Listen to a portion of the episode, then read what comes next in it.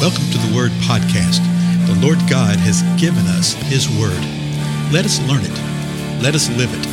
Let us rejoice in it. Spread the Word.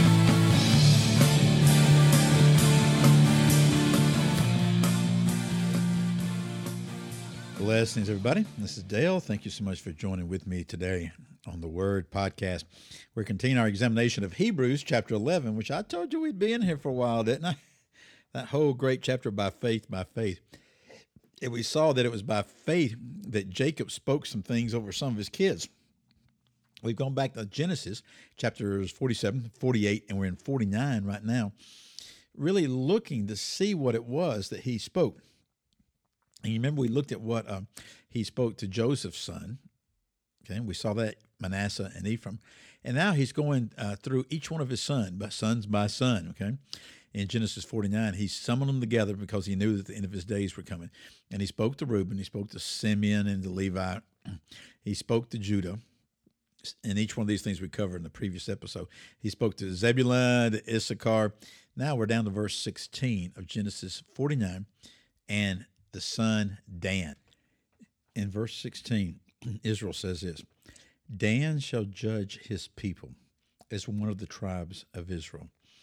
Dan shall be a serpent in the way, a horned snake in the path that bites the horse's heels, so that his rider falls backwards. well, that's verses 16 and 17. That doesn't sound too good, does it? That sounds like there might be some kind of problem with Dan. Well, as prophesied by the Father here, there would be a tremendous problem with Dan. So let me just tell you what it is. I'm going to take us to another portion of Scripture and read the entire passage today, maybe. I have to read quick. Dan is the tribe that led Israel into idolatry. Yes, Dan led Israel into idolatry. If you go to Judges chapter uh, 18, verse 1, we sort of jump into account right here. There's a guy named McKay, and McKay, McKay, Micah, I'm not sure how to say it. I want to try to say McKay. And McKay had basically uh, encountered a rogue uh, Levitical priest and had hired him as his own personal priest. So listen to this account, beginning with verse 1. In those days, there was no king of Israel. And in those days, the tribe of the Danites were seeking an inheritance for themselves to live in. For until that day, an inheritance had not been allotted to them as a possession among the tribes of Israel. So the sons of Dan sent for their five family men out of the whole number, valiant men from Zorah and Eshtaol to spy out the land, to search for it. And they said to them, Go, search the land. And they came to the hill country of Ephraim, to the house of Micah, and lodged there. While they were near the house of Micah, they recognized the voice of the young man, the Levite. So, like I said, we jumped in the middle of the story here. But they recognized this guy's voice and realized, wait a minute, we know him. He's a Levitical priest. And they turned aside there and said to him, Who brought you here? And what are you doing in this place? And what do you have to do here? And he said to them, Thus and so has Micah done to me, and he has hired me, and I've become his priest. this is not the way that God does things. Folks, there's so much here to be said to us, by the way, uh, and the way that we do leadership within churches. Perhaps we'll talk about that later. Verse 5 They said to him, Inquire of God, please, that we may know whether our way on which we are going will be prosperous. The priest said to them, Go in peace your way in which you are going has the Lord's approval. Yeah. Verse 7. Then the five men departed and came to Laish and saw the people who were in it living in security after the matter, uh, manner of the Sidonians, quiet and secure. So this is repeated several times in these upcoming verses, how these people of Laish lived quietly and secure. For there was no ruler humiliating them for anything in the land and they were far from the Sidonians and had no dealings with anyone. So this group of people were sequestered away. They didn't have a ruler that was humiliating them. Isn't that a wild thing? Uh, how many organizations of man have rulers that are humiliating the people? And so they lived a quiet, peaceful life. Verse 8. When they come back to their brothers at Zorah and Eshtaol, their brothers said to them, What do you report? They said, Arise and let us go against them, for they have seen the land, and we have seen the land, and behold, it is very good. And will you sit still? Do not delay to go. Come on, let's go. Enter, possess the land.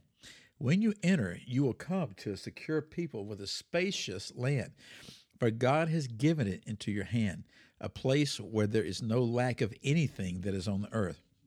Then the family of, of the Danites from Zorah and from six hundred men armed with weapons of war set out. They went up and camped at Kiriath Jearim in Judah. Therefore, they call the place Mahaneh-dan, which means the camp of Dan. Behold, it is west or behind Kiriath Jearim. They passed from there to the hill country of Ephraim and came to the house of Micah. Verse 14. Then the five men who went to spy out the country of Laish came to the, their kinsmen, and they said this Do you know that there are in these houses an ephod and household idols and a graven image and a molten image? Now, therefore, consider what you should do. They turned aside there and came to the house of the young man, the Levite, to the house of Micah, and asked of his welfare. The six hundred men, armed with their weapons of war, who were of the sons of Dan, stood by the entrance of the gate. So get the deal here. You got this army of 600 men standing by the gate. You got these five guys going back in this house that they'd encountered before. Verse 17.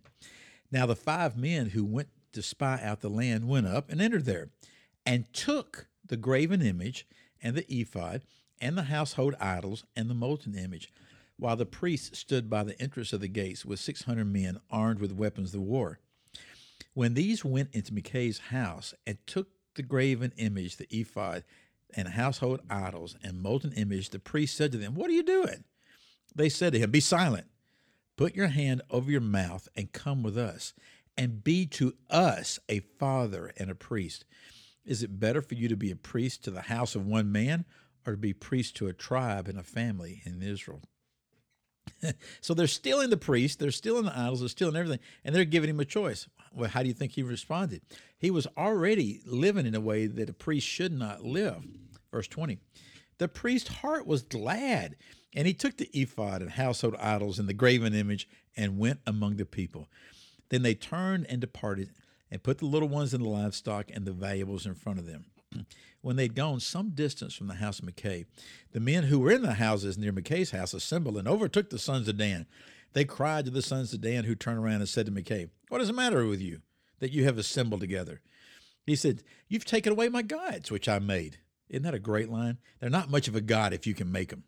You've taken away my gods, which I made, and the priests have gone away. And what do I have besides? So how can you say to me, What is the matter? The sons of Dan said to him, Do not let your voice be heard among us, or else fierce men will fall upon you, and you will lose your life with the lives of your household. They're saying, Shut up and get out of here, we're going to kill you. Verse 26. So the sons of Dan went on their way, and when Micah saw that they were too strong for him, he turned and went back to his house. Verse 27. Then they took what Micah had made, and the priest who had belonged to him, and came to Laish to a people quiet and secure and struck them with the edge of the sword, and they burned the city with fire. And there was no one to deliver them because it was far from Sidon, and they had no dealings with anyone. And it was in the valley which is near Beth Rehob. And they rebuilt the city and lived in it. They called the name of the city Dan, which means judge, after the name of Dan, their father, who was born in Israel. However, the name of the city formerly was Laish. The sons of Dan set up for themselves the graven image, and Jonathan, the son of Gershom, the son of Manasseh, he and his sons were priests to the tribes of the Danites until the day of the captivity of the land. So they set up for themselves Micah's graven image, which he had made, all the time that the house of God was at Shiloh. So while the house of God was at Shiloh, folks, they set up their own system and did their own thing of idolatrous worship. The tribe of Dan paid for this from that time on. Well, we'll look more at this next time, okay? Again, I'm Dale. Thank you. I'll see you then.